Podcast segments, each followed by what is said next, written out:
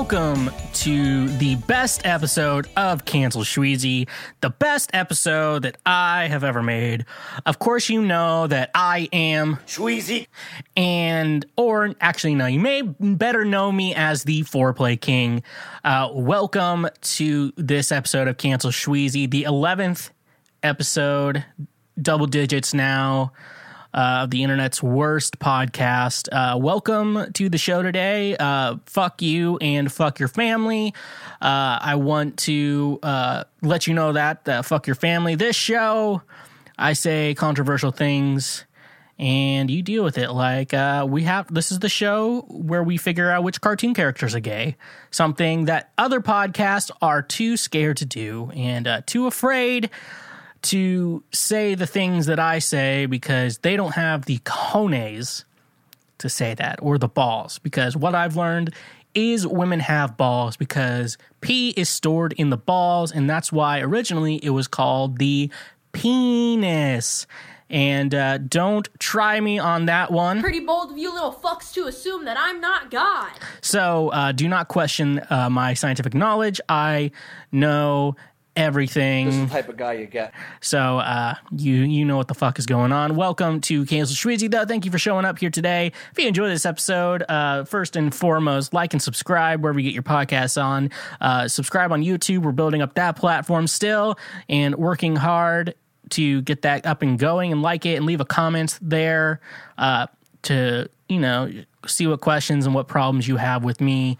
Also, yeah, subscribe. And you can also subscribe wherever you get your podcasts at, because likely that is also a good thing. Leave a review if you're one of those audio-only listeners. That also increases the show's persistence and knowledge to who we are as a society, the society that I have determined we should be. Like you should know, my new EP, Ride or Die, is out now on all the streaming platforms. That includes Spotify, Apple Music, iTunes, Stitcher, Deezer, DistroKids, where I got it from, Tidal, Amazon, YouTube, everywhere you get your music. There I am in all its glory. Ride or Die by me. 5 songs about women who don't like to commit and are bitches, and my struggle with that. Very cool. I have heard great things, so thank you so much for everyone listening to it so far. One of my favorite things I've ever released so far in my life, and you get to be a part of it and listen to it, which is great. And Garth, you know, I think Garth likes it too. And I really like that. See, he says he really likes it, so definitely something that you need to check out in the meantime. Also, every Monday and Thursday, those dates may change soon, but it's going to be one of those days, I stream video games over on Twitch. Yes, stream over on Twitch. One great thing about that, me streaming over on Twitch, I think this week, I think Thursday might be too close to Christmas, so I may have to call that one off. But Monday, I will still be there, 7 p.m. Central Standard Time. I am getting to a point in playing Breath of the Wild on my own that I'm getting ready to fight some of the Divine Beast. I might just do that whole thing on camera. I have like 2 left, and I maybe just, you know, do it on stream while y'all get to watch, and it's really, really cool. And Garth, you know, I really like that. Garth really likes that too. So come hang out. If you have an Amazon Prime account, which I know a lot of people do, you can connect it to your Twitch account. And so instead of just following the Shweezy over on Twitch, you can press the subscribe button. They're typically worth $5 subscribe, but you get one a month if you have an Amazon Prime account. And it's a great way to support me in general, doing what I do. And, you know, if you don't do it, that means Jeff Bezos gets $5 extra. And you don't want Jeff Bezos getting $5. That's shitty. That is fucking shit. Someone just sent me a meme. Oh, a rib condom doesn't smell like ribs. But no, you don't want Jeff Bezos to get money. So definitely hit the subscribe button over on Twitch. It's a great thing you can do. Also, if you want to be the gold member of everything on the Shweezy podcast universe, we do have a Patreon page. With the Patreon page, $5 a month, you get ad-free episodes of all my podcasts, and you get to be in the cool guy club, the cool guys I like, and And I really like that. So hit us up on Patreon, ad-free episodes. It's only $5 a month, the only tier right now. Be cool. But least thing you can do, like and subscribe to the podcast, because that is where I do it. Like and follow Shweezy me on Spotify for all my music. So anytime I release anything, you get updated and notified when it drops and when it comes to ahead to the world and gets you everything you need to. So with that being said, let's get into the news. The news that the real news stations are not reporting on, only I report on. So let's get skin into it. I always like to start off with a good news article. Let me just start off reading here. Montana reports 0 new COVID-19 cases. And I really like that. Due to a system update. Congratulations, you played yourself. Okay, let's just get straight into this. The state of Montana is reporting no additional COVID-19 cases Monday due to an update on the statewide communicable disease reporting system Sunday. The following message is from the state's Coronavirus Task Force. The Department of Public Health and Human Services, DPHHS, performed an upgrade of the statewide communicable disease reporting system yesterday. The upgrade required the system to be shut down all day, so no cases could be reported to the state for today's update. Cases will be added in the coming days as local public health departments catch up on the data entry. Oh, I forgot to say this is from KHUR. IURL 8. I think I may have put an extra letter in there. Total COVID-19 cases reported in Montana remain 73,303. That's the end of that article. So, I don't know how that's news. Did this news station just decide like they ran out of articles to go over or something like that? Because that's just something stupid to report to. It's like, hey, we had 0 new COVID-19 cases today because of a system update. Congratulations. You played yourself. So this, obviously, I think it's Montana, so this is like all they have to report over. So anything like slightly interesting going on here is like news to the world. So the national, why would you make a news article about this? No, it makes sense. Hopefully that helps. And just stay inside. Don't fucking go out, people. You're making things worse than it already is. We got a vaccine. As soon as you can, take the vaccine. Don't be a bitch about it. And, go ahead and get your vaccination. That way we can do it, and that way because our Christmas is going to be very sad this year for those who give a shit, and then y'all are going to have to deal with everything else. So in the meantime, let's go on to our next news article. God damn, there's so many fucking flies. I'm trying to get rid of them, but they keep popping up everywhere. You know what I'm saying? Dead ass. We up out of here. Woo! Okay. Next article. Piers Morgan says, I am not the bag lady in Home Alone 2. This is from the AV Club. Let me put a picture up right here of the bag lady from Home Alone 2. Make sure I remember to edit this in. But here we go. Right here. You can still see it. It should still be up. Look at it. Look at the similarities between the two. It's pretty amazing. Go away now. Professional pigeon person Piers Morgan swears he is a lot of things. Stalwart, protector of modern masculinity, concerned razor purchaser, mathematician, but there is one thing he feels the need to convince a skeptical public that he is most certainly not. I am not the bag lady in Home Alone 2, Piers Morgan desperately vowed yesterday on Good Morning Britain, his wide grin hiding the deep well of shame and resentment radiating through our computer screens from every fiber of his being. You are the pigeon lady in Home Alone 2. Your character helped save Kevin when he is concerned in the park by the web bandits, co-host Susanna Reid clarified. It's not my character. I've nothing to do with it, Morgan pleaded to an audience of millions before Reid cuts it with the simple, elegant statement of truth. It is. It is. Morgan, of course, could only counter with a chasm silence because he knows the truth as well as anyone. The publicity televised intervention came after Morgan took to social media the day before begging us to look the other way and ignore the basic fact of reality. This is too funny. Now I can't unsee it or think it. Someone tweeted after being presented with the evidence, I need you to urgently, Morgan captioned in his retweet, betraying a guilty, scarred conscience. And yet even his own show's director couldn't enable Morgan any longer. He is concerned, and he knows we are all well aware by now Piers Morgan is a professional pigeon person, the words of his co-host echoing in his ears. Everywhere you go, you attract the pigeons. Everywhere you go, Piers. All right, so first thought, that's the same person. We've all seen the picture. It's the same person.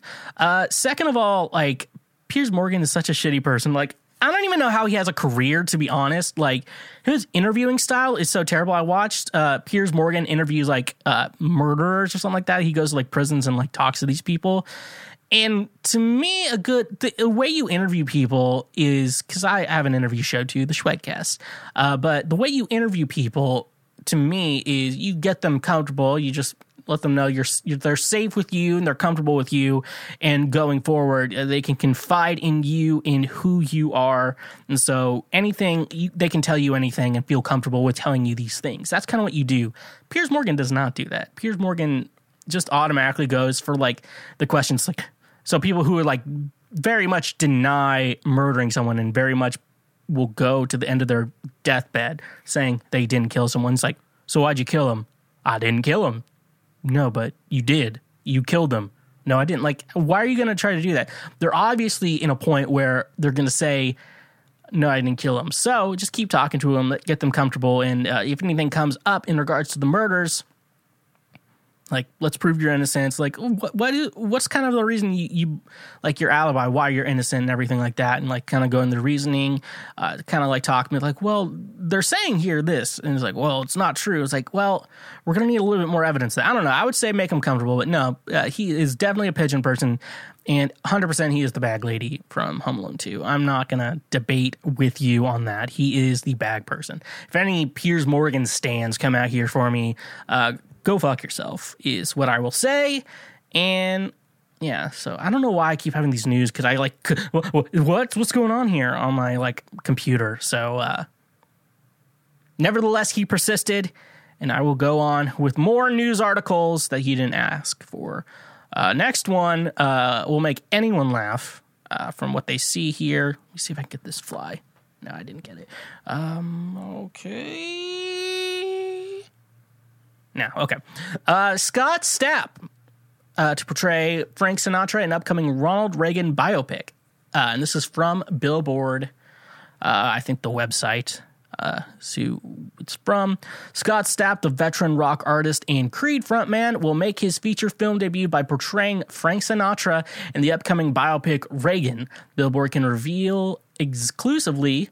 the exclusive, you got the rights to reveal this. No, I don't know exclusively, but no, it's from Billboard. I'm not trying to take their shine. The project will include a scene in which Stapp will perform as Sinatra as the famed Coconut Grove, the time when Ronald Reagan was president of the Screen Actors Guild and the club was a staple of old Hollywood. Reagan stars Dennis Quaid in the titular... Oh, Dennis Quaid, is it? In the titular role. And is planned for a 2021 release. Sinatra in performance mode was an exercise in restraint, Stapp says in a statement. He had this steely, stylish swagger, and his sheer presence commanded a room. I was excited to join the cast and blown away by the onset attention to detail, styles, and overall production. Stapp joins a cast and also includes Penelope Ann Miller as Nancy Reagan, Mena Suvari as Reagan's first wife, Jane Wyman, Kevin Dillon and Jack Warner, and John Voight as a KGB agent who tracked Reagan for decades. Reagan reunites Quaid with director Sean McNamara, who helmed 2016's Soul Surfer, co-starring the veteran actor in this year's directed Cats and Dogs 3's Polynite. Wait, that came out this year? Wait, there's another Cats and Dogs movie? That's bigger news. Okay, I'm not moving on. We are honored to have Scott and Reagan, says McNamara. Scott's known for big, high-energy performances, so it was a thrill to see him shift gears to embody Sinatra's contained charisma. As the leader of Creed, Stapp has sold millions of albums and earned a Best Rock Song Grammy for the hit "What With Arms Wide Open" in 2001. His most recent solo album, The Space Between the Shadows, was released last year. So... one, I don't see Scott Stapp looking at all like Sinatra. So I want to go with that first. So weird weird choice, but I think I'm going to have to see this movie because of that in general. I hope he sings and not like they don't use just like Sinatra's like vocal. Start spreading the news. I'm leaving today. Gonna make a brand new part of it. In old New York. Ah, look, be over there tonight. Just like it's really butt rocky, but why would they pick Scott Stapp? That's the weird thing. Why is the casting director? You know what? Scott Stapp's perfect for this. I feel if I was the casting director, I'm like Brendan Urie. One, he is a big Sinatra fan, and also he has like that kind of like swagger to him. And I think like if you're gonna go like that, and then you can have him singing it because Brendan Urie, phenomenal singer, Panic at the Disco. And with that, so yeah, I feel like they miscast it, but I'm gonna have to wait to see the movie before we can really decide how good Scott Stapp is. In New York, New York, start spreading the news. I'll stop singing, but all right, let's go on to the next article. This article actually made me think a lot about Micah. Hashtag pray for Micah. So it could be Micah. I don't know where he was. Ex-Bin Laden henchman freed from New Jersey prison after judge deemed him too fat for jail. Hashtag pray for Micah. This is from KADN Fox 15. All right. Let's see what this one's all about. A former Osama bin Laden henchman convicted in two deadly 1998 bombings and is free and living in the UK this week after being released early, thanks to a Manhattan federal judge who agreed terrorist was way too obese to survive coronavirus behind bars. Jesus. Adele Abdel Bari, 60, has spent 21 years in a New Jersey prison for his role in the 1998 al-Qaeda bombing of two U.S. embassies in Africa that killed 224 people, including 12 Americans. Defendant's obesity and somewhat advanced age make COVID-19 significantly more risky to him than to the average person. U.S. District Judge Louis A. Kaplan wrote in granting the release. Bari had been set to be freed on October 28th, but his attorney asked that he be let out sooner, citing their client's age, girth, and asthma. Ooh. Mr. Bari's continued incarceration now significantly increases his risk of infection, which could wreak disastrous outcomes. His lawyer wrote in court documents, while prosecutors didn't agree that Bari's age made him more at risk to catch COVID-19, they did concede his body mass index of 36 did. The defendant's obesity is an extraordinary and compelling reason that could justify a reduction of his sentence in light of the current pandemic, they wrote. The 230-pound terrorist was freed from prison October 9th and from an immigration and customs enforcement facility on Wednesday when he was handed over to UK officials. Bari's, whose son, British rapper... God damn it, British rap. Oh, that's even worse. Let's just take the sun in his place. Abdel Majed Abdel Bari is an Islamist militant, was reunited with his wife, Raga, who lives in a 1 million plus apartment in London. What the hell? Britain's Sun newspaper reported. That's weird. His return to the UK couldn't be blocked because he was granted asylum there in 1997, before being arrested in 1999 and extradited to the US to stand trial in 2012. He had been sentenced to 25 years in prison in 2015, but received credit for the years he spent behind bars in Britain while fighting extradition. Officials couldn't send him back to his native Egypt after his release because he could be at risk of death or torture. It's unreported his return remains a huge headache for the UK Home Secretary, equivalent to the US Secretary of State. She is intent on ridding the country of threats, but there's a notorious terrorist dumped right on her doorstep, a source told The Sun. Bari's immigration lawyer told the New York Times last month, after all this time, all Mr. Bari wants to enjoy a quiet life with his family. Edith Bartley, whose younger brother was among the victims, ripped the release. Just serving a sentence doesn't mean that a person has been rehabilitated, doesn't mean that their core thinking has changed, she told The Times. This is a person who can still do harm in the world. Okay, let me see here. Got one of the flies. Okay.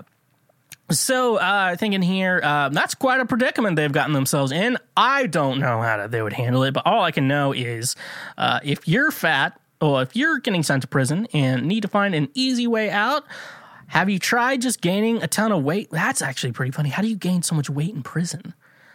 Isn't like exercise half the things you do there or something like that? I don't know. Who knows anything about prisons? But if you get sent to prison, just get fat. Hashtag pray for Micah. And that's the way it is. Yeah. All right. All right. So how many more articles do I have? I got two more articles coming up here, coming up in May. Come on, Mark. Don't be stingy. Democratic lawmaker says he owes Hammers apology after Hammers, specifically Hammers, an apology after calling Betsy DeVos dumb as a bag of hammers. This is from The Hill. Republicans hold slight edge in Georgia Senate runoffs poll. Representative Jared Huffman, a Democrat from California, took aim at Education Secretary Betsy DeVos on Thursday, humorously apologizing to Hammers in a tweet for once saying DeVos was dumb as a bag of hammers.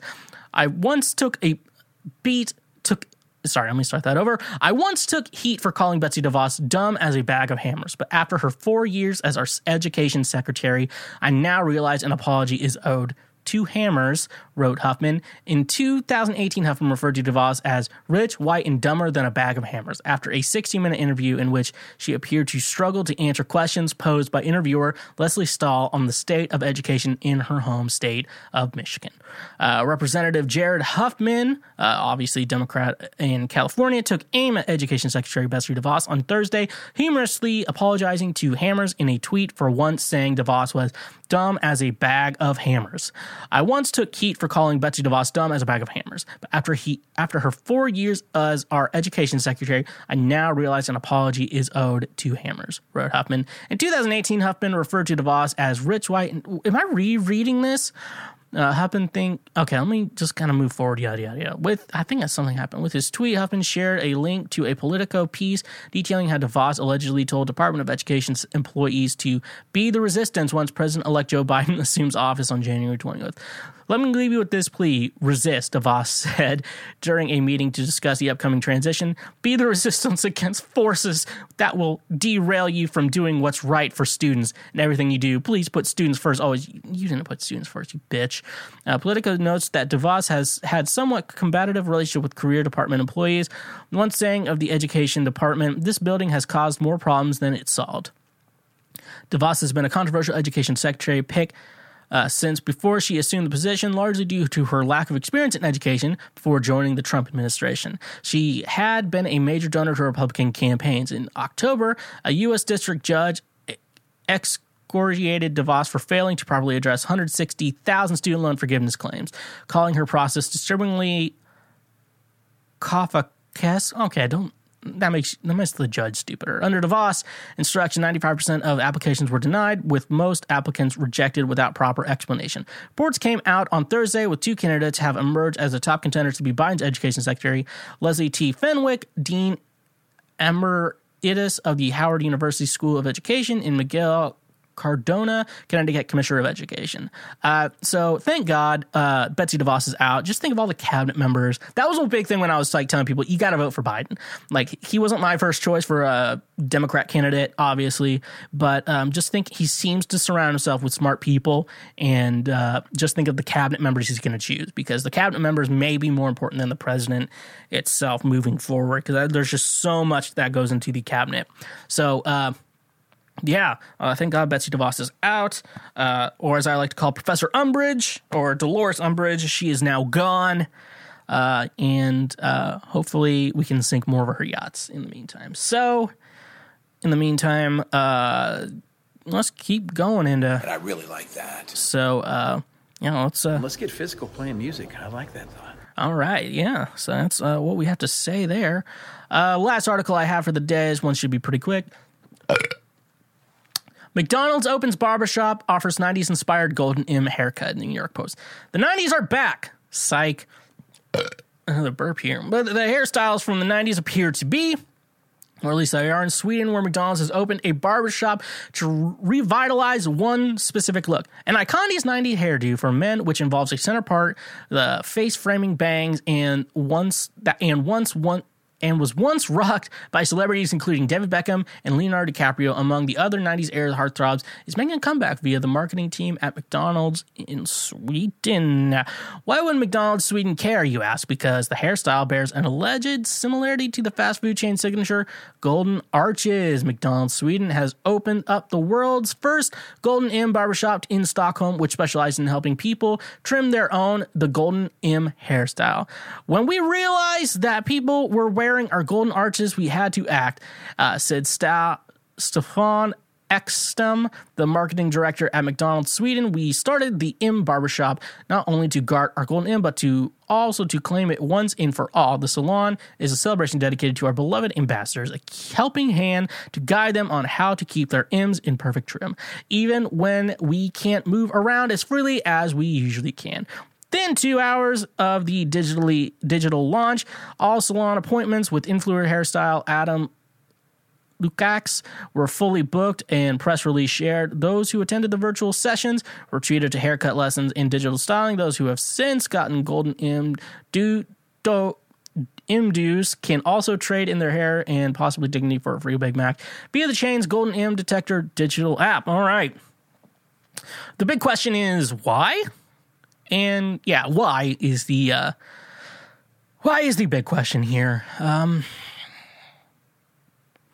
that's all I got to say on this. All I got to say is why. Tell me why. This episode of the Shwekcast is brought to you by Gamefly. Most of you are already aware of Gamefly, but for those of you who don't, it's the best video game rental subscription service for one low monthly fee. As a Twitch video game streamer myself, I know there are two types of game. One type is the game that you'll continue to go back to time and time again, like Breath of the Wild and Super Smash Brothers. And then there's those other games, that you only play once and then never pick up again. And that is where Gamefly is perfect. Most games come in at around $60, and these new AAA titles come in at $60. But with this link in the description of this episode, your first 2 months will only be $10. I'm a subscriber myself, and I played through Pokemon Sword, and I loved it so much that I wanted to keep that copy. And with just a click of a button, and you just pay the little extra money, you get to keep the game that you rented from Gamefly. You don't even have to worry about anything else, and they'll go ahead and send you to the next game. I'm excited for the month of October. I will be getting into Luigi's Mansion because that is a very spooky game, and that's Halloween, so it's the spooky season, which I am super excited to play that game. I already got it in the mail, and I'm excited for once October kind of rolls around, I can start playing that game, and it's super fun and awesome. I love Gamefly. Like I said, I'm a subscriber myself, but you can get your first 2 months for $10. You just got to use the link in the description of this episode, and you know what? Start playing those games. This episode of the Shwekcast is brought to you by FNX Fitness. FNX Fitness is committed to creating innovative supplements of the highest quality that provide focus for a productive morning, energy to thrive all day, performance supplements to reach new goals, unique sleep and recovery formulas to support any sport, and healthy supplements to support an active lifestyle for years to come. They also have a fantastic clothing line so you can look good while you work out as well, which I always like to look good working out. Hashtag pray for Micah. We all know the drill. With your purchase of any product from the FNX Fitness website, they even donate a gallon of water to a child in need, so you know that each purchase you make really is helping someone out. Using promo code SHWEGCAST or link in the description of this episode, you can save 15% off your order. Again, that is promo code SHWEGCAST or link in the description down below. Save 15% on some great performance supplements. Okay, so I'm still rocking my Grinch Christmas sweater, the only one I do own. But I also want to show you here, I remember my brother gave me like a huge pack of like elf themed socks for Christmas last year. And so I decided to wear this pair. Let me see if I can like properly get it up here. So you got Buddy the Elf on here, and then has all the ingredients for the elf food group, so can't even show very well. And I'm wearing the sock, so it's like syrup, candy canes, candy corn, and candy all there on the sock. So it's just pretty cool. Good thing I have no excuse to ever wear any of this unless I'm doing this show. So yeah, that's pretty cool. But no, I'm still feeling pretty festive, even though it's gonna be a lonely Christmas this year. But you know, I'll zoom in with everyone, so it's not like lonely, but I'll be physically not around other people because I take things seriously, and you should too. Speaking of that, I don't know how to transition here. I played myself yesterday. Congratulations, you played yourself. So, big thing happened here. So I watched the recent H3 podcast, the last two of them, the Frenemies, one with Trisha Paytas, and then the one with the full team. And they all took the NPI, the Narcissist Personality Test, created by Dr. Drew Pinsky and Dr. Joe Young.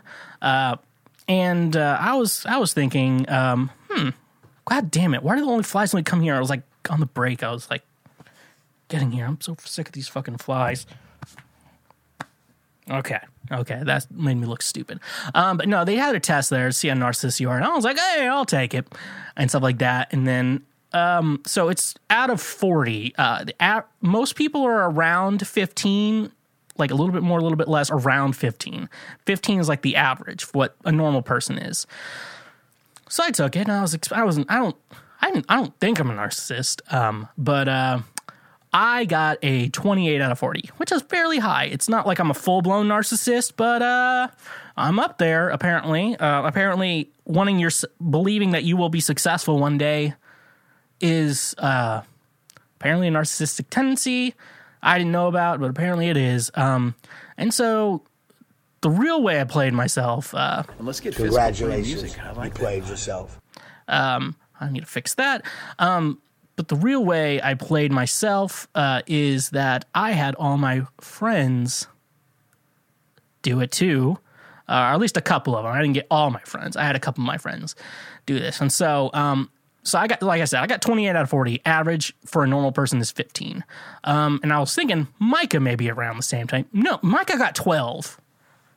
The bitch got 12. And I think he would have scored higher, but he doesn't care much about the wanting to be the leader in things. I like to be the leader because I know what the fuck's going on. Yeah, Micah got 12. Cricket or Josh Casey, that bitch, he scored like a 6. Like, do you have self-esteem, bro? Steve, is a 11. TJ is a 7. Come on, TJ. Jordan is a 15, and TJ's girlfriend, Sarah with no H, is a 11. So, and Austin Doyle, he is a 10. So, folks, it turns out I am up there, almost a narcissist, but apparently not really. I just, maybe I think more about myself than I should. And hopefully it doesn't ruin things for me, but I really did play myself. Congratulations, you played yourself. So, I really played myself. I don't have the link here, but I just want to do Dr. Drew Pinsky and Dr. Joe Young's narcissist test. Just Google Dr. Drew or Dr. Young's narcissist test, NPI test. You can find it online. It's free. But no, it's actually by doctors, so they actually know what the fuck's going on. And I played myself. Congratulations, you played yourself. So, the big things I did get scored on, it looks like, let me see what I put. Self-sufficiency, exhibitionism, exploitativism, vanity, and entitlement are medium, but authority and exhibitionism is high. So let me Google exhibitionism because I don't know what that is. So just take a look at that real quick. Exhibitionism, extravagant behavior that is intended to attract attention to oneself. Oh, yeah, I have a big attention problem. That's also big. And I think that goes from me being a child, being the least favorite child for a while. And so I think there's something like that, like always wanting attention is, pardon me, but I'm very aware. I like being the leader in situations, and I like...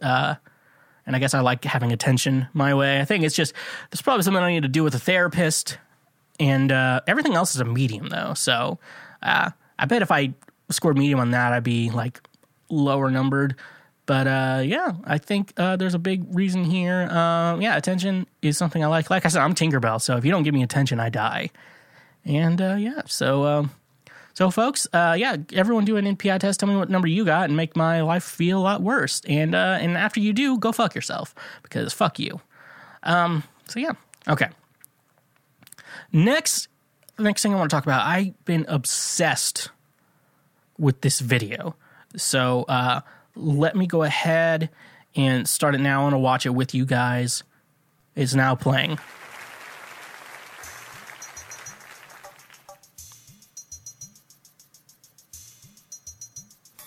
So look, the woman on the right has the sexless marriage haircut.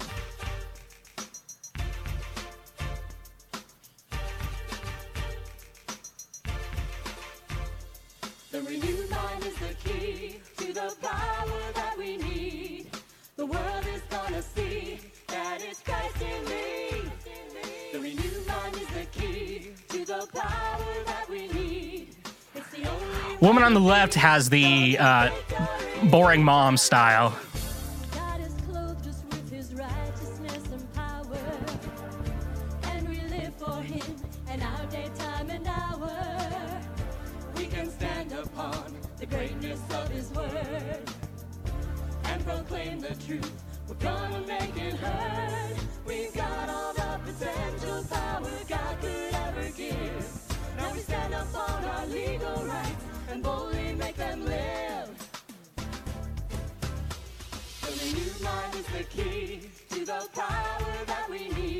Jesus. Why can I not stop watching this?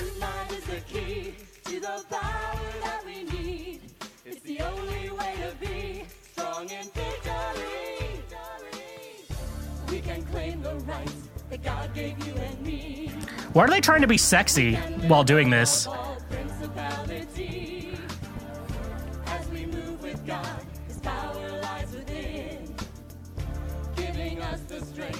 Conquer and to win. We've got all the enablements his love and grace provides. Now we put that truth within our hearts and walk with all the... This is my favorite part. Oh, yeah. Break it down, boy.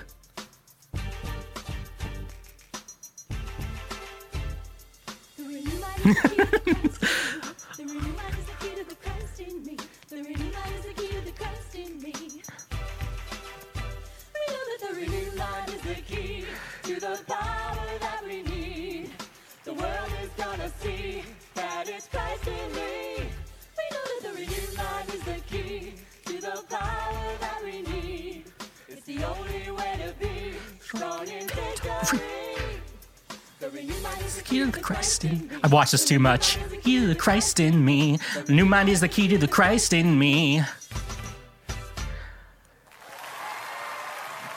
God, what a way to end it. Oh, man. So I watched that way too many times. And the best way is how I found it is a black friend on Facebook. It was just like, what the fuck, white people? And that was the best part of it all, is just how I found it. If you didn't notice, like, the woman on the right, she had that sexless marriage haircut.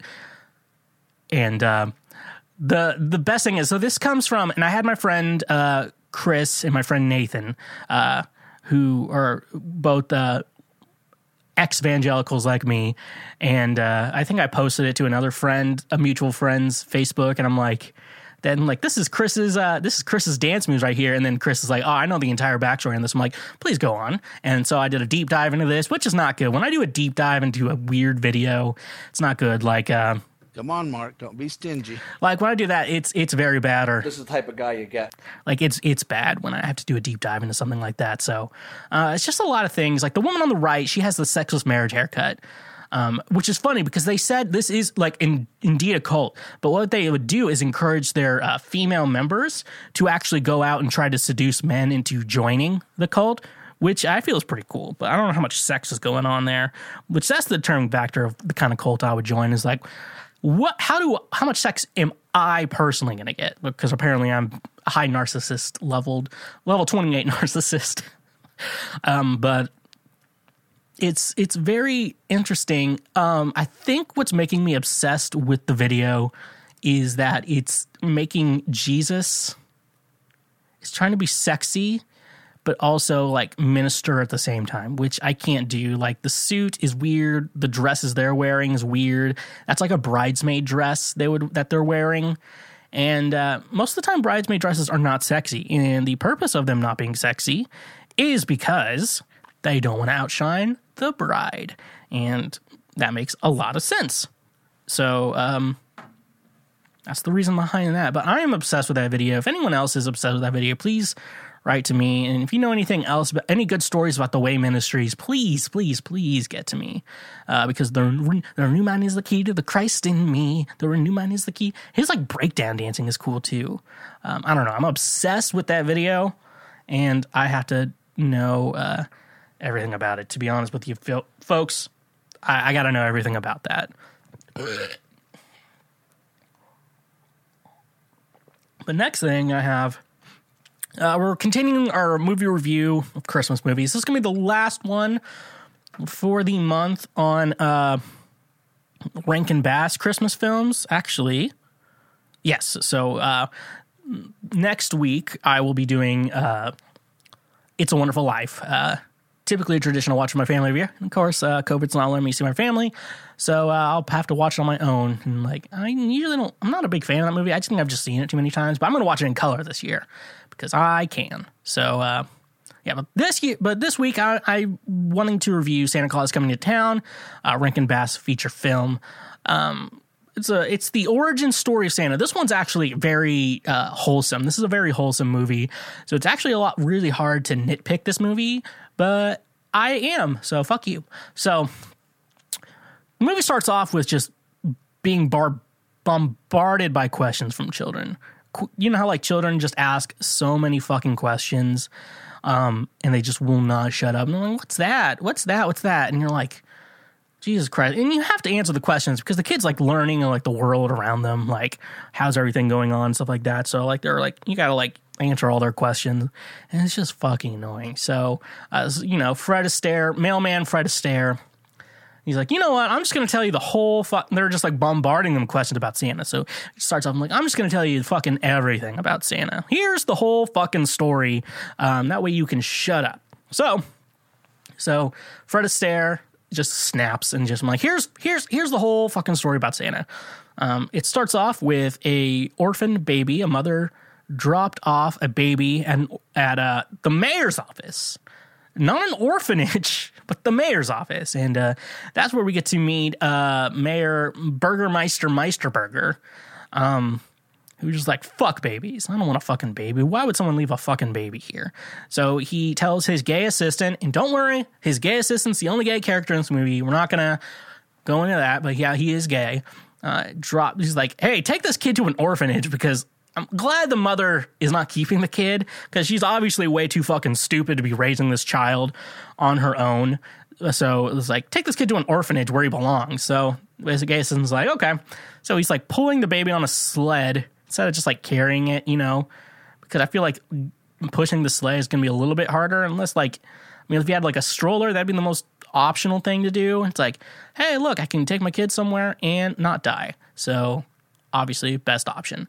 But no, they, on the way to the orphanage, the gay assistant loses the baby, the one job he had. Oh no, the baby's gone. And then he's like, you know what? Let's hope this works out. And luckily it did. He didn't die from, the Winter Warlock. He, obviously made it to the, Kringle's Lodge house home. Luckily they find him on the doorstep. Somehow they've flown to the house of the Kringle home, and they're like, oh, we'll take him in because we need more people to work here. So they just take him in. They find him with a necklace that says Claus on it, and they're like, that's a stupid fucking name. We're going to call you Chris. So it's just... It's like, should we give him this name? No, let's just call him Chris. That sounds like a better name than fucking Claus. So they're like, all right, we're going to call you Claus. So... they're growing up. They're like, yeah, we're toy makers. Kid Chris. It's like, hey, why are we just building all these toys for no fucking reason? Well, we typically like to deliver them to children, but the Winter Warlock will not allow us to do that because he's a dick. No other reason other than the fact that he is a dick. And so we can't do it. And then they're all like puny, and then there's like 10 elves and then like an old woman. So like they're like, yeah, we can't deliver this. We're a woman and a bunch of elves. And they're like, maybe one day when I get older, I can and become a beefcake. I can go ahead and deliver all these presents to that Nazi town that we live near. So eventually, after singing a song, Chris gets older, becomes a clean shaven hunk.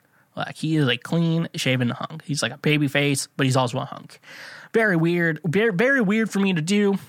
But he's like, all right, I'm old enough now. I can fight off anything. I am going to make my way to town. Making my way to Nazi town. Walking fast. Winter Warlock's gonna kill me.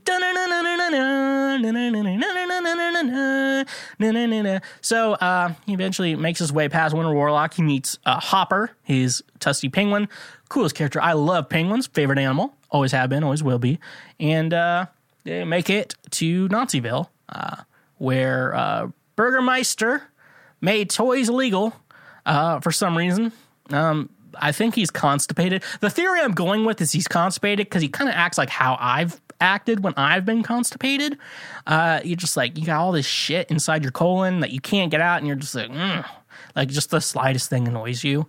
So I think he's constipated, and he's also fat, so it could just be because he's fat and he doesn't like himself. Hashtag pray for Micah. So he eventually makes his way. He starts giving kids toys, and our kids are happy. And then the hot teacher, Jessica, comes out. It's like, what's going on? You know, toys are illegal. And he gives her, like, a doll, and she's like, oh, okay, we can keep it.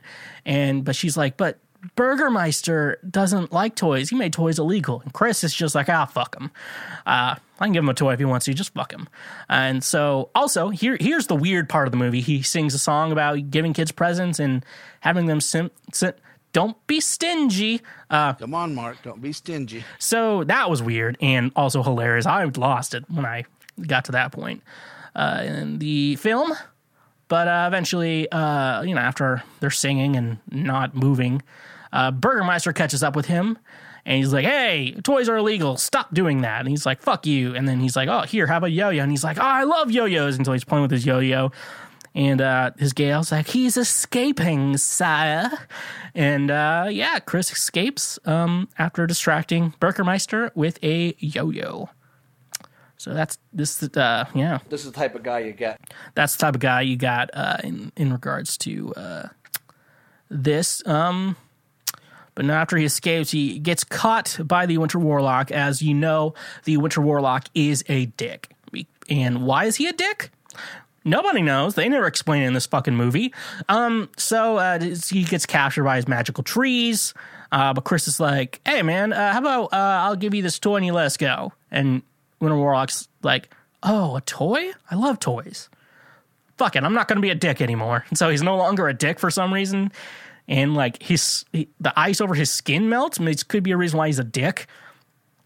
And then he's like, it's like, I don't know how to be good. And he's like, oh, it's just like one step at a time. Put one foot in front of the other. It's like he's like teaching them. It's like a song about teaching someone how to walk. This is like, which I like. I get the sentiment. It's like, being good, you just got to take every day one step at a time, just one step at a time. Put one foot in front of. That is the catchiest song in the movie. Put one foot in front of the other, and soon you'll be walking out the door. That is one of the best fun songs. So they make an alliance after that. Obviously he's like, you bring the Warlock toys, he'll give you magic. One of the magic, the specific one he like brings up first is like, hey, look, just make a snowball and you can watch anyone at any time. But I know you're going to specifically use it for kids to watch them sleeping. So he's gone full Edward Cullen. He's about to watch kids while they sleep. He's like, he sees you when you're sleeping and he knows when you're awake. And he knows if you're doing bad, good for goodness sake. So, that's fucking creepy, Santa. What the fuck's going on there?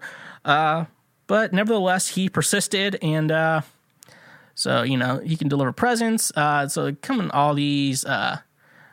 So Kris Kringle tells all the kids, "Hey, leave your doors unlocked overnight, so I can leave presents for you." after we learn he gets a magic snowball where he can watch kids sleeping. So that's cool. That's some cool shit right there. Hey, kids, leave your doors unlocked while you sleep so I can deliver you presents. Yeah, okay. Yeah, come on, kids, leave your door open so I can deliver you presents. Come on, Mark, don't be stingy. Leave your door open, don't be stingy. So, you know, the next day, Burgermeister sees all the kids with toys and is still constipated and being a dick. So now he's the only person in the movie being a dick besides the Winter Warlock. But it could be because he's fat and has some health problems from being fat. Hashtag pray for Micah. So that's also a good reason. They never explain in the movie, so anyone's predictions can be good. If you have a theory, try to back up the theory, but I'm most likely thinking it's constipation because he's fat. And I do see he eats a lot of meat, which is what I do. He should be skinnier if he's lower in the carbs, but no, he is fat, and he's eating a lot of non-fiber foods, which will make him constipated. So he is constipated, and that's the movie. So they're like, okay, we got to fucking stop this. After he's like keeps tricking them, like putting toys in stockings, going down chimneys. He keeps outsmarting Burgermeister Nazi Burger, and so they're like, all right, we're going to plan a setup and we're going to catch him. So they set up a trap and they eventually capture Chris. And he's like, we captured him. He's like, oh, you can't catch me. And Chris is like, I can escape this. But they're about to kill Hopper. They're like, if you don't come with us, we're going to kill the fucking penguin. And so he's like, all right, you got me, because he's not a dick. It's just a movie. It's like, who's a dick and who is not a dick. And then Jessica's like, they're gonna capture Chris. And Winter Warlock's like, I can't do magic anymore. He's like, and that's not explained either. He's like, I can't do anything anymore. I'm sorry. All I have left is some, after they all get captured. And then eventually Winter Warlock gets sent to prison. He's like, all I got left is like some candles, some magic cards, and some corn that makes reindeer fly. Jessica's like, huh. I could use that. So she takes the corn and then feeds it some reindeer, and then they learn how to fly, and they break them out of prison. No way how they got out of the prison cell. That was not explained in the movie. That's the big plot hole. Like, how the hell did they escape from prison? They really didn't. Jessica was able to break them out and get on the reindeer, fly away. So after they escape, Kris Kringle is a wanted fugitive from the law of this one specific town. So what does he do? He decides to grow a beard first, and so he's unrecognizable. And then he's like, I got to change my name. And his mom's like, well, you're found with this necklace that said Claus, but we thought that was kind of stupid, so we didn't fucking name you that. We just gave you the name Chris. And he's like, I guess I'll go by that for my last name. First name, I'll go by Santa. How he came up with Santa?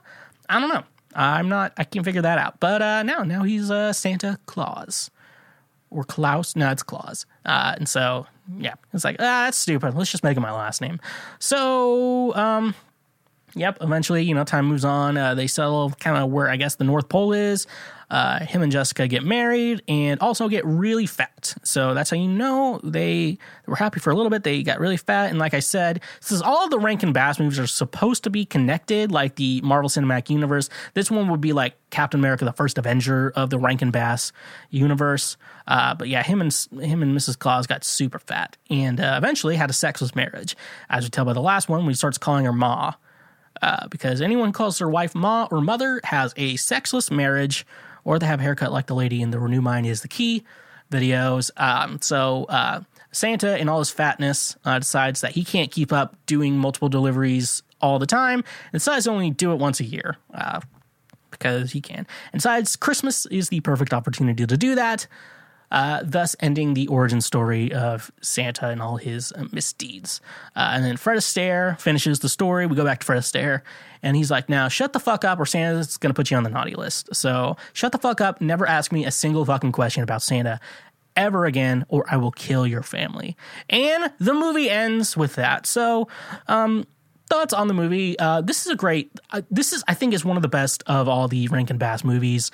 Like I said, Rudolph had no story, no real moral to the story. It's just like, hey, if people make fun of you, still help them anyways because you're weak and they're not. So, yeah, so I didn't like Rudolph. So Rudolph, I just have a lot of, I like actual Rudolph himself. I wish I did.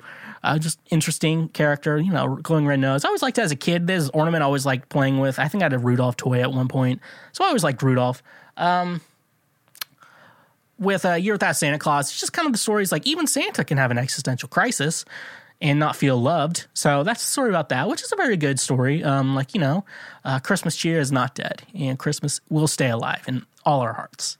But this movie I really like because being kind and giving and being a good person can spread to other people and bring joy to other people. And it's kind of like the movie Klaus I watch is like one good deed spreads to another, you know, stuff like that. I can't remember the full quote, but Klaus, you watch Klaus on Netflix. It's not stupid enough for me to review on this show, but no, Klaus is a very good movie. It's on Netflix. It should be part of your Christmas traditional movies to watch, but no, it's great. It's a great movie. But as far as that, no, but this movie's good. Like the kindness, like Santa, how good of a person Santa is. It's a really good movie to realize how great Santa is and like how, like, you know, like he was like, here's a toy. You know what? No one's probably ever done this for you, but yeah, here's a gift. And he's like, a gift? Oh man, thank you. So overall, this movie is great. It's very wholesome. A great movie to show your kids about how a good person Santa is, and you can become a good person too. And I really like that, as Garth would say. So that's my thoughts on A Year Without a Santa Claus. Not A Year Without Santa Claus. My thoughts on Santa Claus Coming to Town. Better watch out. You better not cry. You better not pout. I'm telling you why. Do-do-do. Santa Claus is coming to town. Do-do-do. Santa Claus is coming to town. Do-do-do. Santa Claus is coming to town. All right. This episode of the Shwekcast is brought to you by Duke Cannon Supply Company's Beer and Bourbon Box. Duke Cannon hails from a simpler time, a time when the term handyman was redundant, a time when chivalry wasn't considered old-fashioned. Duke Cannon's purpose is simple, to make superior quality grooming goods that meet the high standards of hard-working men.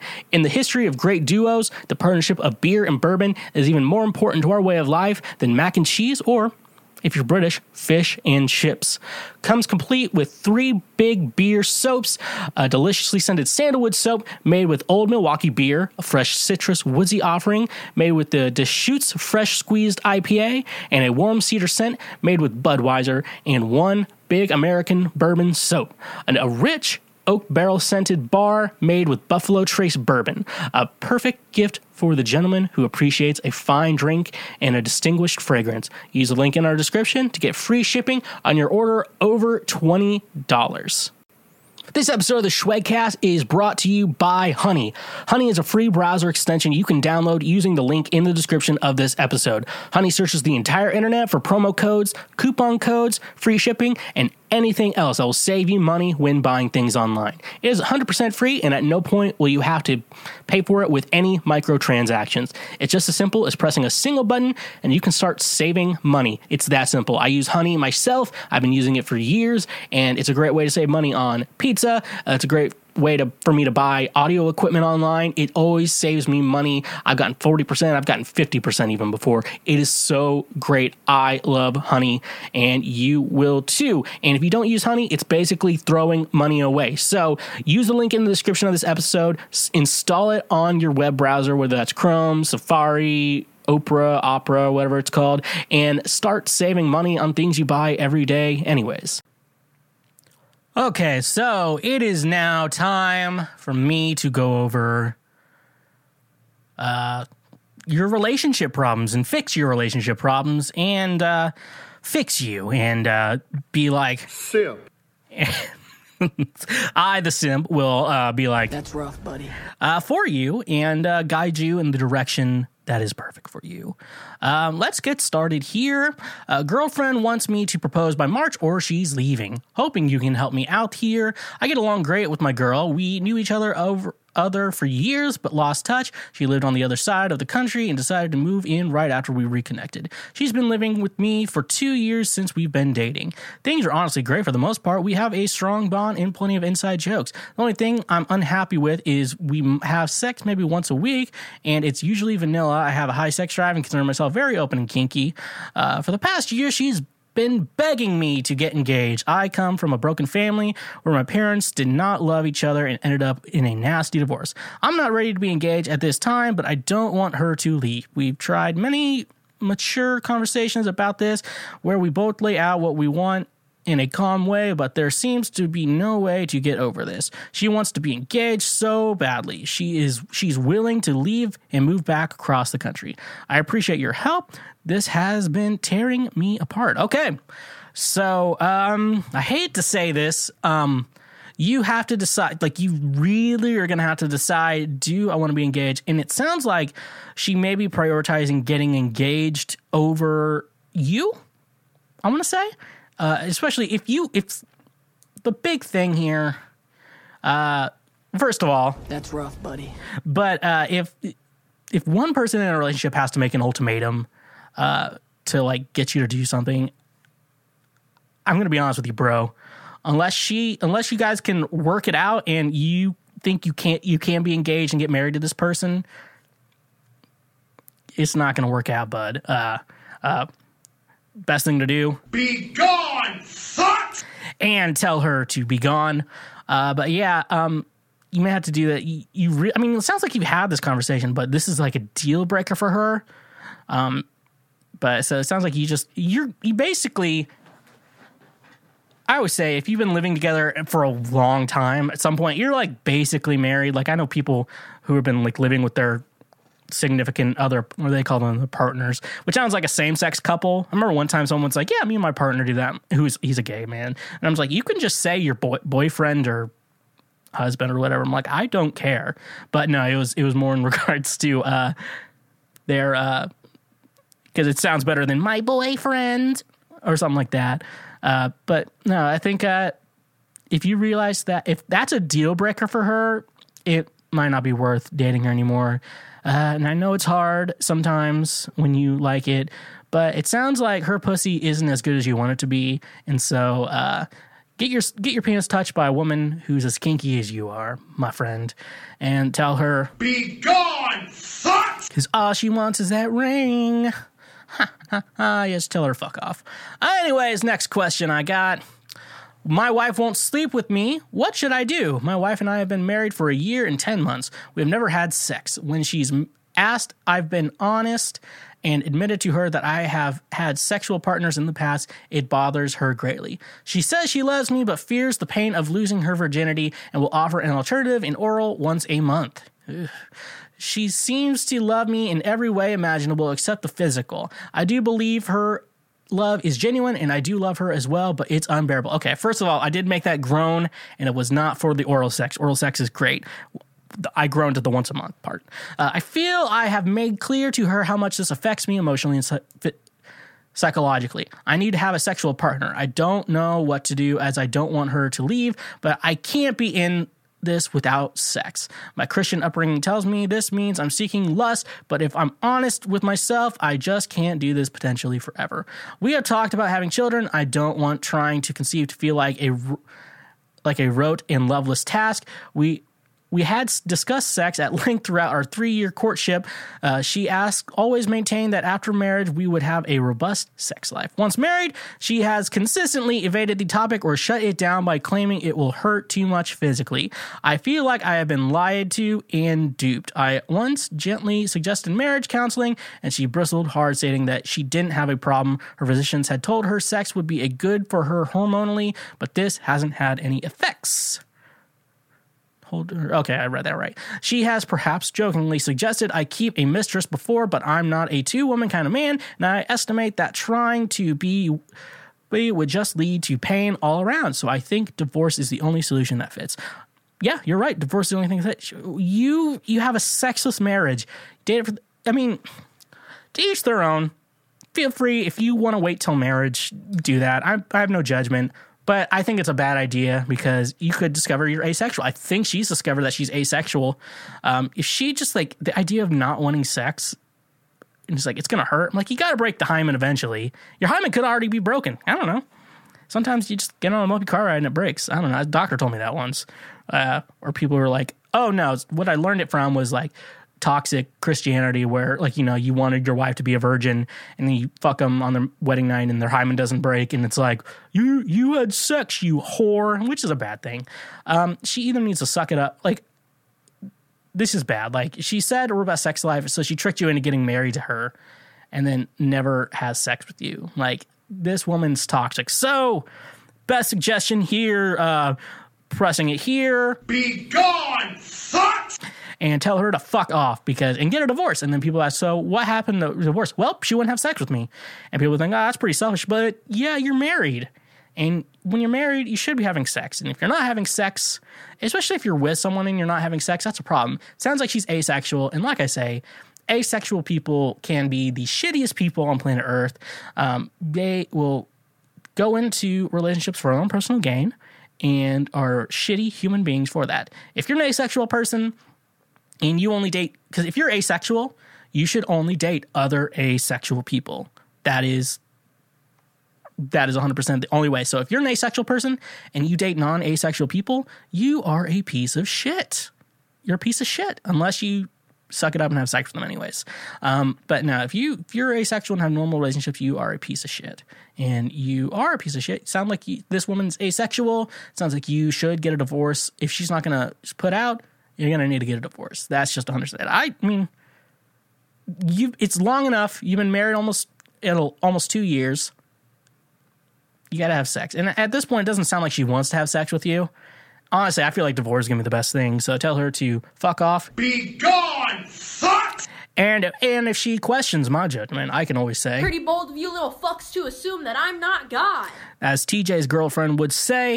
Yep, I would just tell her to fuck off and be gone, because it sounds like she doesn't want to do marriage counseling, because honestly, marriage counseling might be it, and she might figure out she's asexual, and she's like, oh, I'm a piece of shit. So, yeah, man. Get that divorce going here. This is like the divorce episode. The next one's a divorce too. My husband and I are getting a divorce, and one part of me is like, yes, finally. Another part of me wants to kill myself. I'm drunk at home by myself and crying 1 minute and laughing another. I feel simultaneously liberated and terrified. My husband and I are getting a divorce, and one part of me is yet like, yes, finally. Another part of me wants to kill myself. I'm drunk at home, blah, blah, blah, blah, blah. Sounds like you have graduation goggles. Graduation goggles is like you're finally going to graduate high school, and like this 4 years of high school was shit. And then you realize, oh, there are some good parts, and so you remember everything good about it. And then like getting ready to leave, I'm like, maybe I'm going to miss high school a lot. Nah, it's just graduation goggles. Get it off. Sounds like that person is a piece of shit. So you're like, yes, finally, like you really do not like being around this person. So, go for that divorce. You're just having that graduation goggles and you'll get over it. So, music come on. It's like, I will remember you. Will you remember me? And, that's all coming up. So that's the thing though. So you got graduation goggles, just move past it. You're going to get past it. It'll be fine. Yeah, you know, if you make a big move, you're going to miss the town you're moving to, but you know, obviously, you're going to like the new place a lot better. So, remember, this is the type of guy you get. That's what you kind of for this show for. All right. Next one. Ex-boyfriend messaged me for nudes twice in 1 year. He's married. Should I message his wife? She literally relocated across the world for him, and he's sending me sexual messages asking for nudes. Should I tell his wife? And they're all in their 30s. They meant that specific. Here's what you should do. Because obviously there's a lot of problems here. And yeah, you should obviously message his wife, but here's how I would do it. What you need to do, send like the screenshots, to his wife and asking for her permission, to see if you should be able to send him nudes. See what I did there? Ask his wife permission if it's okay for you to send nudes, because if get her permission, then I guess you can send them nudes. If she's like, no, and then they have a fight and break it up. So that's going to be a good way to put a little poison into that little burn that you're about to give to your ex. It's fun messing with your exes. They are probably shitty people. I love it when they say that. It's like, I found someone better than you. And you can be like, are you with God now? And then someone's with your ex thinking they won the lottery. Congratulations. You played yourself. Oh, man. All right.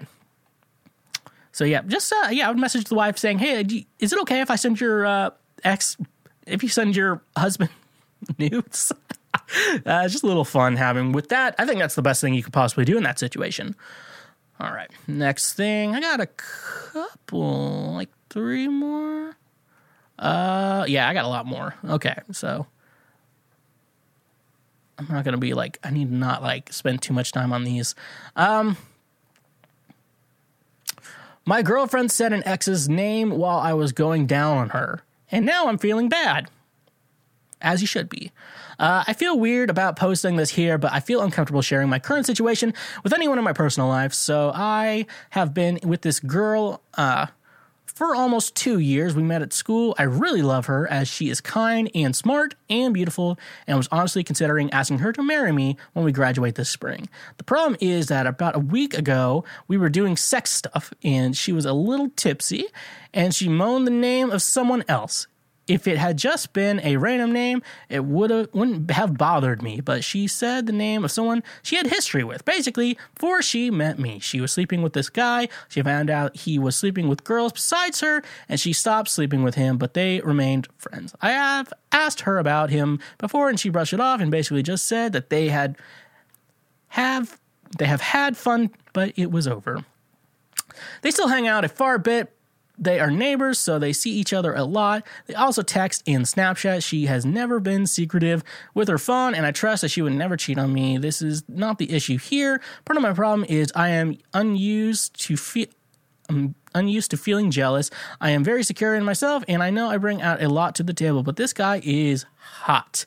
It would be unreasonable to assume that she is not attracted to him because everyone is attracted to him. And I can tell that he is still attracted to her. I can see it in the way he looks at her after she said his name during the deed. I confronted her, and at first she said, no, I didn't. But then when I said she most certainly had, she said that she was sorry and it had just slipped out and I shouldn't read into it. But it's hard not to. Okay. More here. Unfortunately, I did something kind of fucked up. She is an amazing poet, and she has her diary type thing she writes her poems in. While she had read a few to me before she has any permission, well, I read the poems. There are quite a few about me, and I felt better after reading them because they were flattering. But then I read the poems that she was sleeping with the guy, and I really wish I hadn't. They were super erotic, and it seems like her feelings were a lot stronger than she let on. And it seems like she had a passion-filled relationship with him, while the poems about me are more about feeling safe and warm and comfortable. And it almost reads like she was settling, and the sex stuff is kinkier than the things we have done. Also, I realized that she said love 4 times in her poems about him, but not once in the poem about me. To make matters worse, there's also a recent poem about him. It's called Watching. I can tell it's about him because she describes his dark hair and blue eyes, and it fits. I am blonde. The poem is from the perspective of a girl being watched by a guy. It's equally parts sexy and creepy, and the girl can feel herself being watched, and it's exciting. And she wants to turn around and meet his eyes, but she is also terrified of what will happen if she does, and if she will ever be able to look away. So in essence, I'm feeling very insecure for the first time and currently wondering if she actually loves me or settled for me. I'm honestly rethinking our whole relationship, but I don't even know how to approach the issue because I don't want to admit I read her poetry. Now every time he texts her, it bugs me. This sucks, and any advice would be appreciated. All right.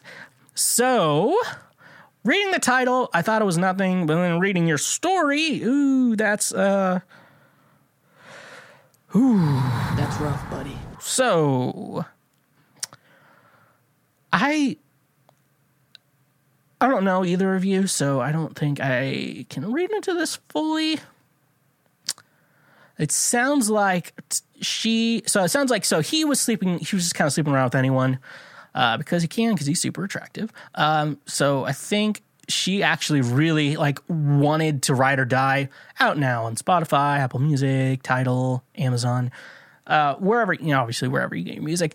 She obviously wants to ride or die with that guy. Obviously, she realized that she was never going to be able to ride or die with that guy. So she moved on. I don't know the best word to move on. So she settled for you. It sounds like she is settling for you.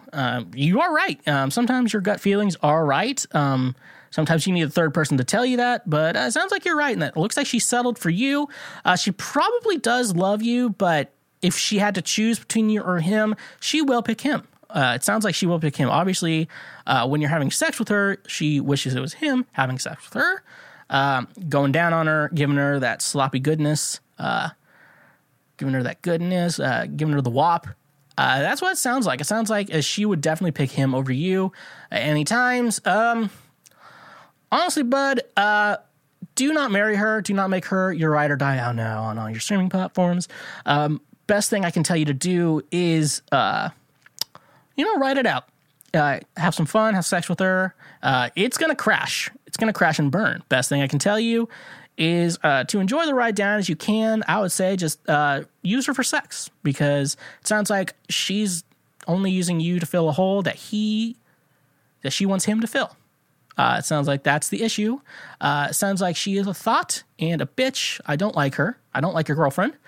So at this point in time, it's going to have to fizzle out, but let it go out like a firework, you know? And then after the end of the day, you can be like, "Be gone, slut!" And she can die.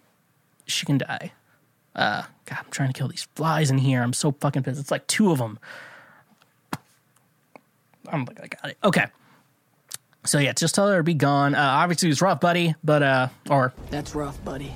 But you got this, bud. I believe in you. You'll be fine. All right. Next one I got.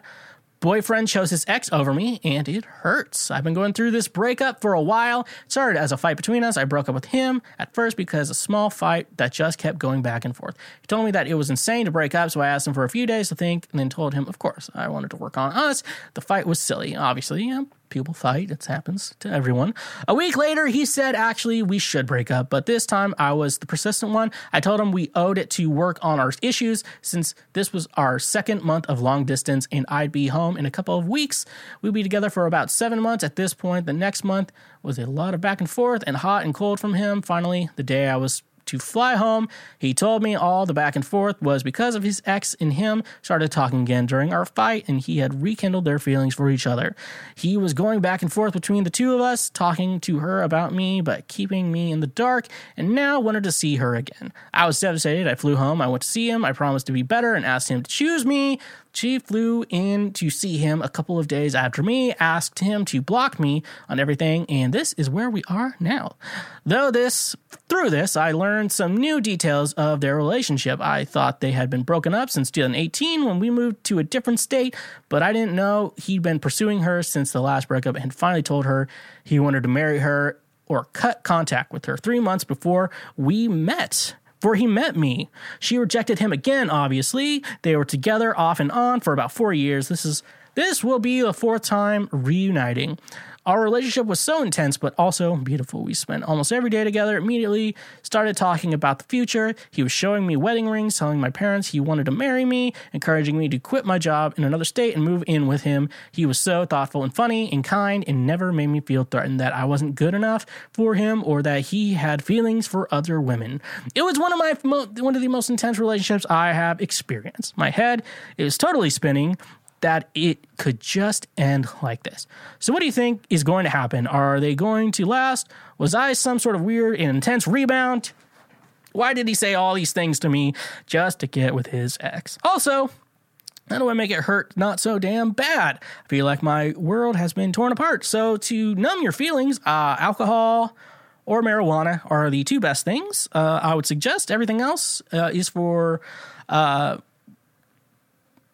unpleasant people. I don't I make fun of on the internet.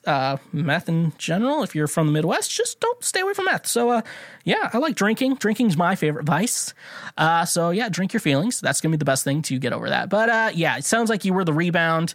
It doesn't seem like he actually did care about you. Sorry to say that. Yeah, you know, it sounds like that guy is a dick. He was just kind of, sometimes you date other, sometimes, you know, people will like immediately get into another relationship afterwards, after like a very serious one, because one, they're a bitch, and two, it's just a way to numb the pain and kind of get over that, just to distract them from that, from, you know, being in love with someone and stuff like that. But I kind of like you were the rebound. He always wanted her. Obviously telling your parents he wants to marry you, that's just kind of, you know, you just kind of say that to make the parents like you and shit like that. And he's like, oh, this is a good guy, you know, he really cares about you. But yeah, it doesn't, at least he didn't like physically assault you or whatever. I don't know why I came up to that. That's pretty brutal. But no, yeah, it sounds like you were the rebound. So eventually it sounds like him and that ex are pretty toxic for each other, so they're going to get back together and then probably break up again. Then he's going to come back to you. Best suggestion I give to you is to tell him, be gone, fuck! And tell him to go fuck off, because he's a bad person and you shouldn't, you deserve better, sweaty. And that's the way it is. All right, next one. I have been seeing a girl for a few months and I think I blew it recently. We're meeting on Friday for a coffee and I would like advice on trying to save it. So we met on Tinder a while ago, and before the lockdown forced us apart, we'd meet every week or so and had a nice time together. The thing is, messaging when we're apart has always been a bit difficult, especially because with the lockdown, there's not much to talk about.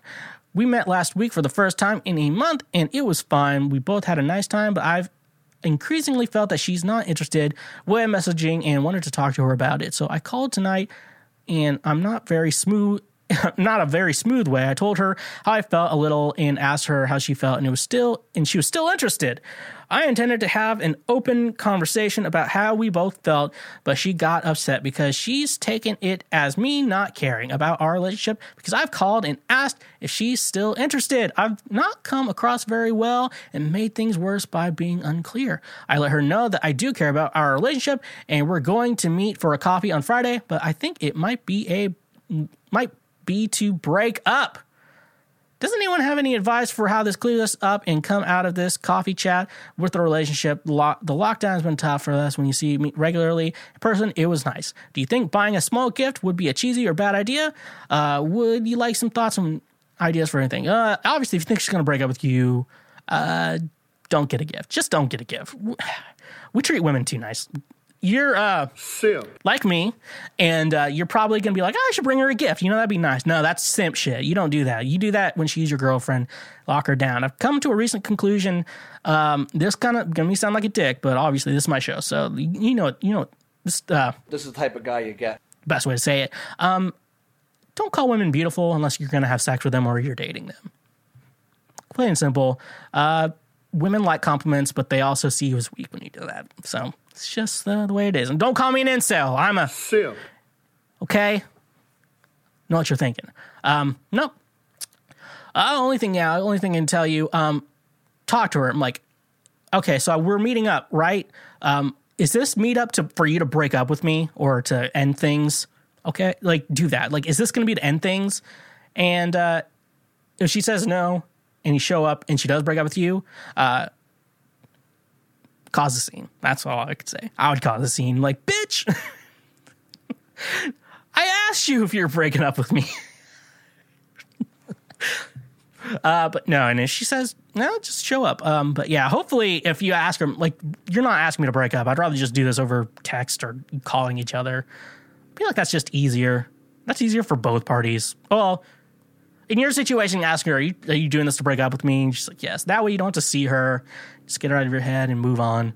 But yeah, just be honest with her. I'm like, are you going to break up with me on this meetup? Because I've always been most of my breakups. No, we're not talking about me. I'm talking about you. I'm talking about your problems. So I've got like one more question. So this is the last one. My boyfriend won't make romantic gestures for me, but loves rom-coms. So I've been feeling really weird lately and need some advice. My boyfriend and I have been living together for a year and been together for about 3. We have been watching a lot of movies, and he has discovered he absolutely loves rom-coms and romantic films. He gets even giddier over them than I do, and I love that shit. Love that genre. Oh, I said shit. Genre. That's stupid. And is always rooting for the couple to end up together. And I live happily ever after, though he seems particularly excited at the idea of them having sex and will usually make a sly comment like, they're gonna fuck at the end. We usually watch an episode of a show or a film every night together. If I forget, he reminds me. Weird thing is, he seems allergic to romance in our own relationship, and it's caused rifts between us. He's never liked to plan dates or exchange gifts or even be affectionate in public. He often pushes me away. I've always been the opposite. I love planning, I love surprising him, and love spoiling him when he lets me, which is rare. It's generally fun and enjoyable for me because I'm a romantic person. I go out of my way to make him feel special, leave notes in his pockets for him to find, cook for him, dress up for him. When I communicate with him and I explain how it would make me feel loved and appreciated to receive flowers every once in a while or receive a gift on my birthday, he responds extremely defensively. He gaslights me and turns me into a problem. You're never happy with me. There's always something I'm doing wrong. Why can't you just be happy? You only want those things because other girls have it, rather than addressing the actual problem at hand and solving it together. A couple, he huffs and puffs and acts shocked and insults that I would want such crazy, unrealistic things. He has a million excuses. All right. And she lists the excuses, 5 excuses. He has no idea that I want those things, even though his desire of mine comes up at least monthly. He doesn't have any money to do those things. I've offered plenty of free gestures that would awesome. He doesn't have any time to do those things, even though he spends literally hours watching YouTube alone in his room with the door shut. He has his own room. Okay. He can't think of anything, and those ideas are so absurd. How could he possibly have known I'd want that? We've been together so long that our relationship shouldn't be like that, and men only act like that when they want sex, and after they get it, they'll stop. He insists that I leave him. No one will treat me like I want, and they do. It's only to get sex. This makes no sense to me, considering he watches a plethora of romantic movies. He knows what it looks like when someone is trying to impress or pursue or court someone. Heck, he wrote this, his last crush, the one before we got together, a song, and it's beautiful. I'll be the judge of that if I can hear the song. When I try to ask him on dates, he'll often reject me or put absolutely zero effort into trying to look nice. I once asked him about this, and while at first denying it, he eventually admitted that if we were going to go on a date with a new girl, he would dress nicer and try harder. That really hurt. He talks a lot about novelty, actually, and how all men need it. When he doesn't gaslight me, he sometimes admits that he has been taking me for granted and that he's just a dumb boy who makes mistakes, but he offers no solution and never changes.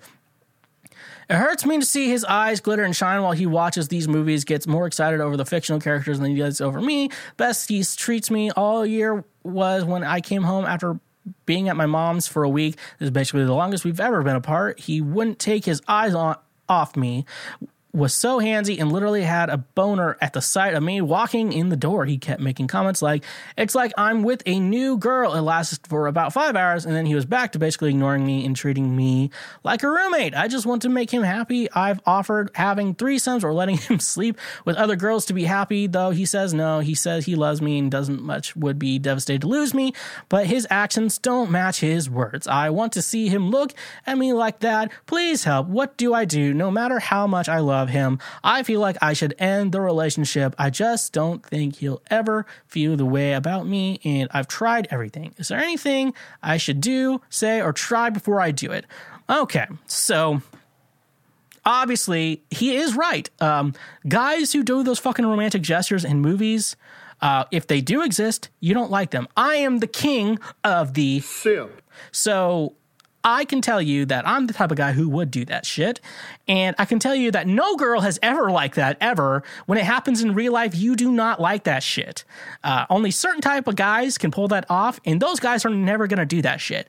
That guy, he is right there. He says, you're never going to find a guy who does that you actually like and want to do that to you. That's the thing. That's the type of guy you get. This is the type of guy you get. As Joe would say. But no, the thing is, though, like, those guys, the guys who do that and exist are not the guys you want doing that. So it sounds like you like him. If he's really gaslighting you, leave him. Like, that's a pretty bad thing to do. But, you know, he has good points. He should always put effort into his dates, onto your dates. You know, you can catch flies with honey, but you can catch more honeys being fly. And obviously, I feel like in my relationships, but obviously I scored 28 out of 40 on the NPI test, that he, basically all I can say is that, I always plan to look better than the girl I'm with. That's just, this is the type of guy you get. You know, I hope one day I can get married and everyone stands when I walk down the aisle instead of her, because that is what's more important to me as a person. And apparently that's not a healthy thing, but also I do care about other people. Having to say that sounds bad. But anyways, but no, if he's really gaslighting you, do that. Sounds like he's a normal person. He just probably likes that stuff. Because he probably wishes he could do that and not dry out your pussy. Because if he actually did that shit in movies, like, you remember in The Notebook when he, like, hangs off a Ferris wheel? I'm going to kill myself if you don't go on a date with me. She's like, fuck, fine. And I'm like, that's not a way to get a date. If I did that, they'd be like, you need to work on your mental health and go see a therapist.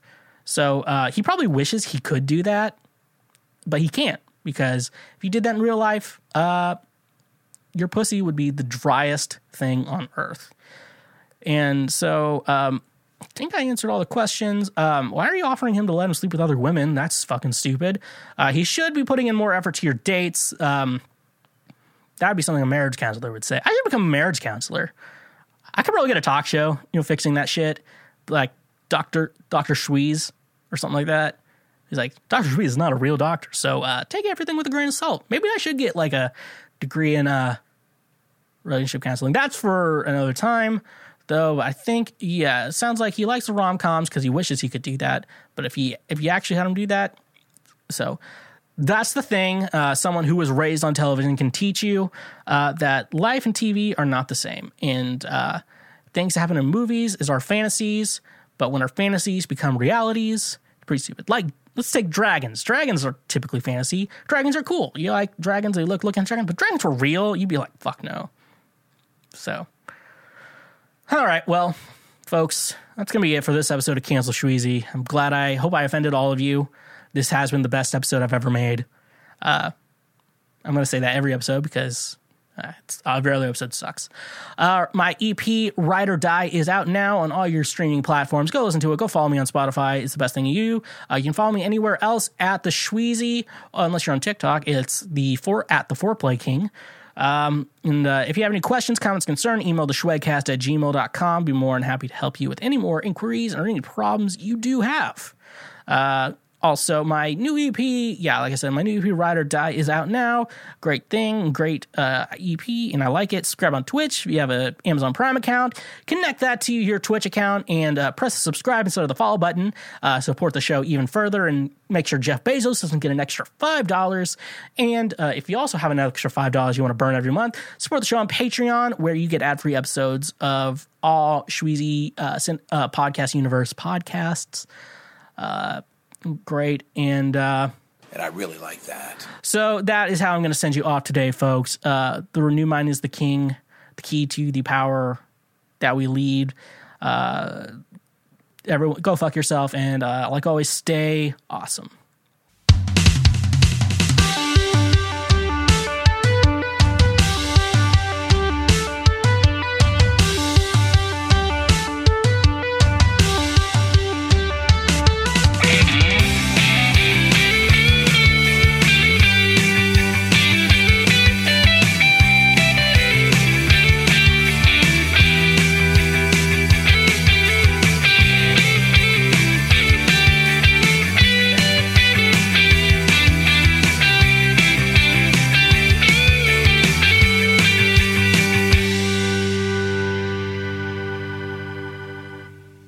Hashtag pray for Micah. Hey, you just finished a full episode of the Shwekcast. I hope your brain cells don't hurt. If you want to support this show financially in the best way possible, go check us out on Patreon for $5 a month. You can get ad-free episodes of the Shwekcast and is the best way to personally support me and this channel.